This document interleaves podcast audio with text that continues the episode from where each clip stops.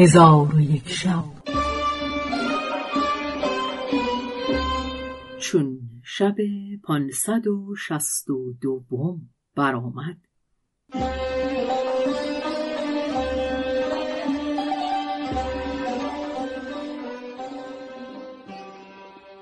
گفت ای ملک جوانبخت سندباد بحری گفت آنگاه جماعت با یکدیگر گفتند باید این را با خیشتن نزد ملک بریم تا ماجرای خود به ملک بازگوید. سندباد گفته است که مرا با خیشتن برداشته و فولک را نیز با هرچه مال و گوهر و لولو بر آن بود برداشته پیش ملک بردند و من حکایت خود را با ملک بیان کردم. ملک را از حکایت من بسی عجب آمد و به سلامت من تهنیت گفت. در حال من برخواسته از آن فولک مالی بسیار از گوهر و لولو و عود و انبر خام آورده به ملک هدیه بردم.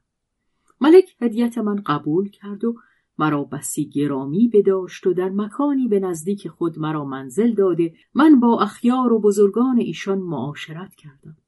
مرا در نظر ایشان رتبتی بود بلند و از بارگاه ملک هیچ گاهی جدا نمیگشتم و هر کس که در آن جزیره اندر می‌شد خبرهای شهر مرا می‌پرسید و من نیز خبر شهرهای ایشان میپرسیدم تا اینکه روزی ملک همان جزیره از خلیفه بغداد باز پرسید و از داد و دهش او جویان گشت.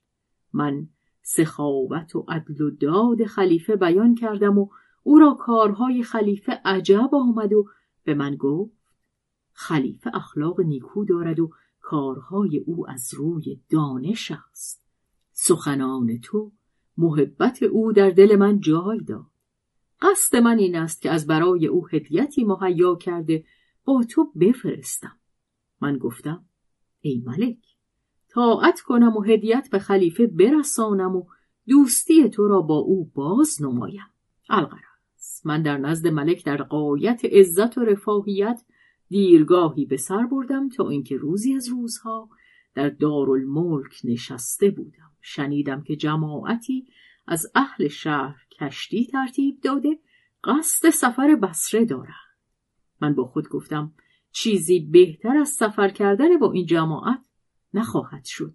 همان وقت به سرعت به نزد ملک رفته دست او را بوسه دادم و او را آگاه کردم که با آن جماعت که کشتی ترتیب داده اند قصد سفر دارم که بسی شوقمند وطن و فرزندان و پیوندانم. ملک گفت رای تو راست ولی اگر در نزد من بمانی جای در سر و چشم ما داری. گفتم یا سیدی به خدا سوگند که تو مرا غرق احسان کرده ای ولی اشتیاق من به ایال و وطن بسیار گشته.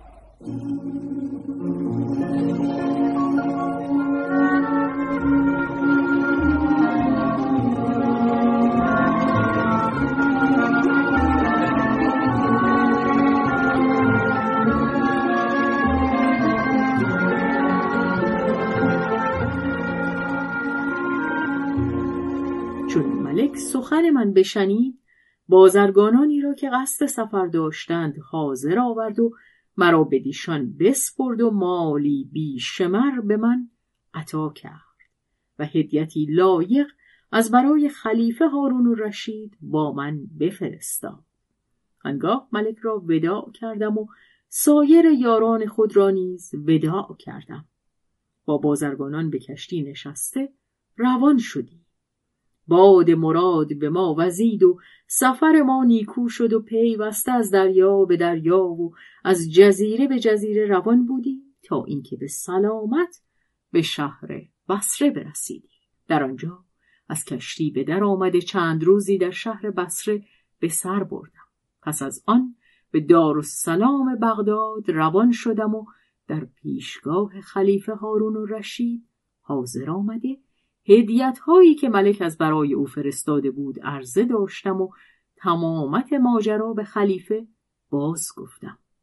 پس از آن به خانه خیشتن آمده مال و متاع خود را جمع آوردم. یاران و پیوندان نزد من آمده از لقای یکدیگر فرهناک شدیم و هدیه به همه کس فرستادم و فقیران و مسکینان را تصدق دادم و جامه بخشودم. بعد از چند روزی خلیفه مرا بخواست و از سبب آن هدیه جویان شد و پرسید که این هدیت از کیست و از کجاست؟ گفتم ایوه الخلیفه نام شهری که هدیت از آنجا آورده ام نمی شناسم و راه او را نمی‌دانم. ولیکن وقتی که کشتی ما غرق شد من به جزیره در آمدم و از برای خود فلکی ساخته او را به نهری که در میان جزیره بود بیانداختم آن نهر مرا از آن مکان خطرناک بیرون برد. پس تمامت آنچه در سفر روی داده بود بیان کردم و سبب فرستادن هدیت باز گفتم. خلیفه را بسی عجب آمد و فرمود که حکایت را نوشته به خزانه سپارند تا عبرت آیندگان شود. پس از آن مرا گرامی بداشت و در شهر بغداد بیش از ایام پیش به عیش و نوش گراییدم و رنج هایی که برده بودم فراموش کردم و پیوسته در نشاط و طرب و لحو و لعب بودم و ماجرای من در سفر ششمین این بود که حدیث کردم. انشاءالله تعالی فردا حکایت سفر هفتم را حدیث کنم که او عجیبتر از حکایات سفرهای پیش است. پس از آن سندباد بحری به گستردن سفره بفرمود. چون خوردنی بخوردند یکصد مسقال زر سرخ به سندباد حمال بداد. سندباد حمال زرها گرفته با جماعتی که در آنجا بودند بازگشتند و در غایت شگفتی و تعجب بودند. چون قصه به دینجا رسید بامداد شد و شهرزاد لب از داستان فرو بست.